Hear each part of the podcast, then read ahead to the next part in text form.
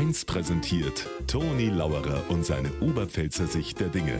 Immer werktags kurz vor 1 im Regionalprogramm für Niederbayern und die Oberpfalz auf Bayern 1. Das ist halt die Sprache der heutigen Jugend, hat ein Bekannter zu mir gesagt. Der ist nämlich am Samstag bei totalem Schneefall auf der Autobahn von Deckendorf nach Straubing gefahren und hat seinen zwölfjährigen Enkel dabei gehabt. Bei so einem Wetter muss natürlich ständig gerammt werden, ist ja klar. Und hinterm Schnellpflau ist eine riesige Autoschlange gefahren. Dann hat der Enkel gesagt, oh leck, hat der Schnellpflau einen Haufen voller Uhr.